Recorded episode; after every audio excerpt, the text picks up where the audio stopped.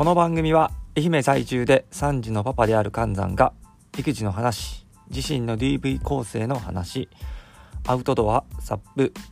ビールサバゲー、えー、趣味の話最近の気になるトピックについて話す番組です。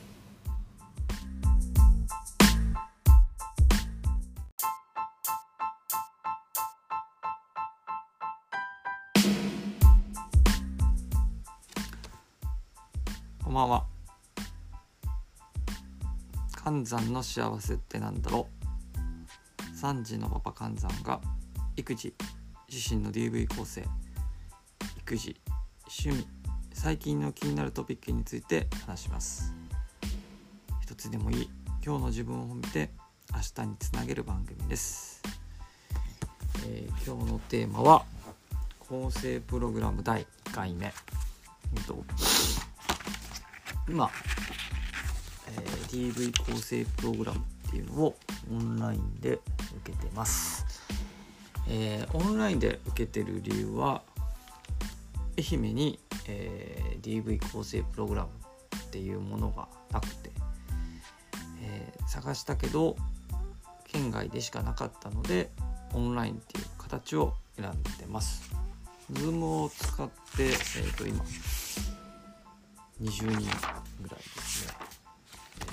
僕が選択してるコースは20人ぐらいが受けてます。毎週水曜日に、えー、8時から10時の間で受けてます。でえっ、ー、ともちろんその中にですね、ま、カウンセラー、まあ、講師の人だったりして、えー、いろんなテーマに沿って学んでいくんですけれども、えー、参加者の発言のだったりが結構、えー、といいことを言ってたり他の人の発言で気づく部分が多いなっていうのがあって、えー、今日はねその2回目の中で良、うん、かったなっていう自分の中でちょっと心に留めとこうと思ったものを、えー、備忘録も含めて、えー、書いていきたいと1個はですねえまあ、何か人から言われたり、えーまあ、物事が起こったりして、えー、まあふつふつと感情湧いてきますよね。え、まあ、喜びだったり嬉しいとか、まあ、そういうプラスのことだったらいいんですけど、まあ、時には、え、ネガティブだったり、まあ、悲しいとかね不安だったりでもそれが結果的に怒りにつながったりするわけなんですけどもそういう感情一番先にパッと思いつく感情と後で冷静になって考えてみて、まあ、実はあれは、えー、まあ、不親切なような言い方だったけれども自分のためを思ってくれてたのかなとかまあ単に別に自分を傷つけるつもりで言ったんじゃなくて相手も何の気なしに発言してやってた感情かな。まあ、あとはその状況自分があ今なんで怒ってるんだろううんそっか早く帰りたいのに帰れないからかなとか自分を客観的に見たりして冷静になって、えー、湧き上がってくる感情っていうのがある。でその一番最初と突発的にムカつくとかイラッとしたっていう感情の後にえっ、ー、と後で思ったりする感情、まあ、出てくる思考なんていうのも結局両方とも真実なわけで、えー、一人の人から発せられる感情前前に起きてたことも後で自分に冷静に考えたこともどちらも真実だと。まあ、っていうことは一番最初にカッとなったり湧き上がってくる感情っていうのが正しいそれが全部じゃない。なんでうんと一旦はその気持ちも頭の中には思い浮かぶけどもえ後からゆっくり出てきた冷静になって考えてみた感情っていうのを表に出すように自分を俯瞰的に見れたら客観的に見れたら、えー、相手と衝突もしないんじゃないかな。これが選択理論でも、えー、相手からの言葉を一旦手のひらに置くそれを見た後にしっかり飲み込んで2段階で受けれる。2段階需要っていうみたいですね。1回手のひらに置くその時にはまだ自分の頭の中に、まあ、相手がそういうことを言ってるんだなっていう言葉の意味だけ捉えて自分の中に入れていく。そうすれば、えー、衝突せずにできるなんてことも書いてました。えー、もう一個。これがえっ、ー、といいなって思ったのは、えー、そうですねあのまあ一人うもうすでにえっ、ー、と DV で、えーまあ、そのことが原因で、まあ、離婚したっていう人が入ってたんですけどもまああなたは変われないっていう言葉が一番その心に残ってると。でも諦めなければ変われる、えー、どんなことも諦めなければ変われるっていう言葉を今胸にで頑張ってるって言ってました。この、うん、すごく、えー、いろんな歌でも書かれてたり、えー、励ましのエールなんかにも書かれてる言葉かなって思いました。すごくシンプルで、見方によっては少しシンプルにも聞こえるのかなと。夢見がちな言葉かなって思います。でもすごく真理を得てるなと思って。自分を信じるって書いて自信って書くっていうのがね本にあったんですけど。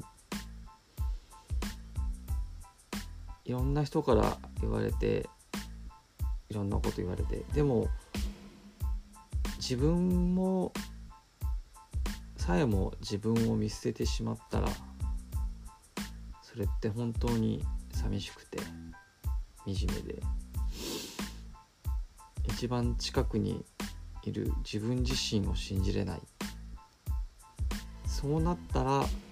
やっぱりダメだなって思うんですよね。分を信じれない今までやっぱりやろうとか思ってたりして諦めて裏切ったりして自分裏切ったけどでもやっぱり変わりたいっていう思いがあってちゃんと変わろうって思ってたらやっぱりそこは自分を信じてあげなくちゃいけないかなっていう言葉が諦めなければ変われるに含まれてるなっていうふうに僕は捉えました。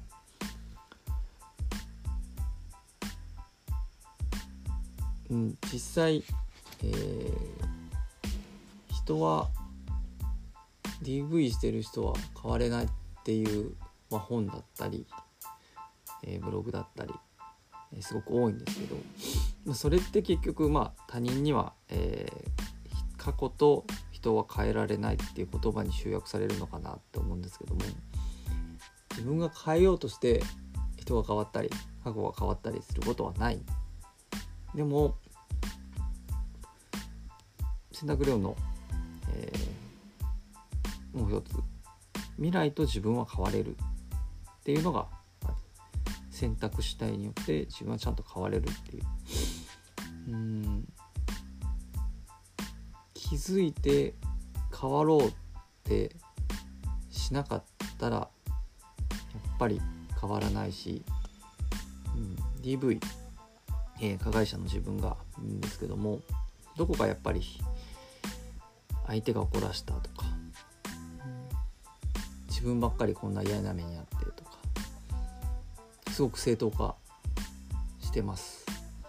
えー、してた、えー、時にまだしてる時もあるなって感じます。でもしてるなって今気づいてます。あ今自分を正当化してるなって。これ今までになかったえ方で。あ自分は今これを正当このこれを理由に怒ろうとしてる。サボろうとしてる、え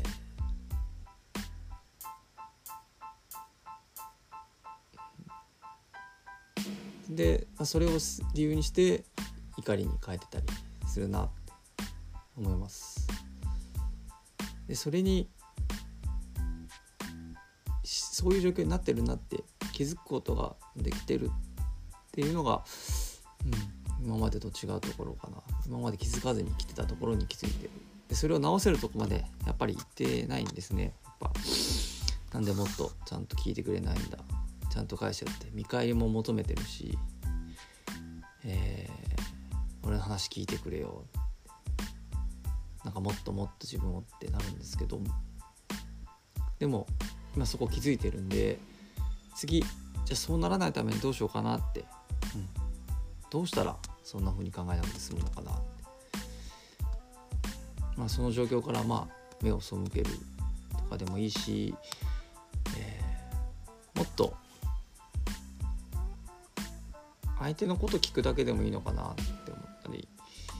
えー、まあ、淡々と事実だけ語ってもいいし、そうだねだけで終わらせてもいいかなと思うしもっと自分で努力できるとこがあるかなとか、えー、なんでそればっかりなんだっていう前に実はもっといろいろできることあるなっていうふうにも、うん、考えれてます。あとはそれを選択肢があるっていうのは分かった後にちゃんとそれを行動に変えていくことができてない。だから次その行動ができるようになったらもう少し自分が変わっていくのかなと思います、うん、長年染みついたその怒り凝りやすい体質っていうのを変えるのってすごい難しいなって思いますね。で結局それってまあ自分に余裕がなかったりするからなってるわけでまずはすっかり睡眠とって寝てね。食べてね。体はとりあえず満たす。でえっ、ー、と最近「ありがとう」を日常から人から受けたものとかありがとうっていうのをちょっとノートにつけようとしてるんですけどその中にえー、今ちょっとずつ自分の内容も入れてます、えー、ちゃんと仕事してくれてありがとうとか稼いでくれてありがとう、安全に気をつけて帰ってきてくれてありがとう。とか本当もう何でもいい、うん。とうん、しょうもないことですね。当たり前のことでも今日もそれでちゃんと生きてこれたなって、ね、やったな。眠れてるなって。自分がね誰も褒めてくれないんでね。自分で自分を褒めて。ちょっとでもねそれでね承認欲満たせれたらいっぱいいっぱいコップが売れそうな中にちょっとまた余裕ができるのかな。自分で自分を、えー、立たす。褒めて。欲求を満たして。自分が自分で幸せになれる。そんな風に生きていけるようにします。うん最後やっぱり一人で喋ってるとなかなか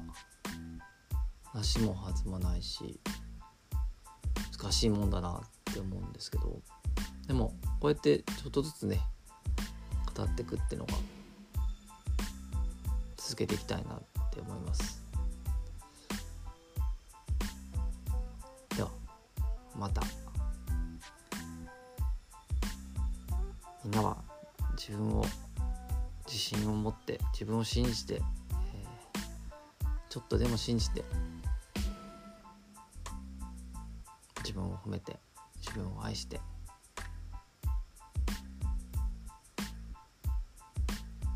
しっかり寝て。また明日も頑張れるように。やってますか。誰も聞いてないかな。でも話せてよかったです。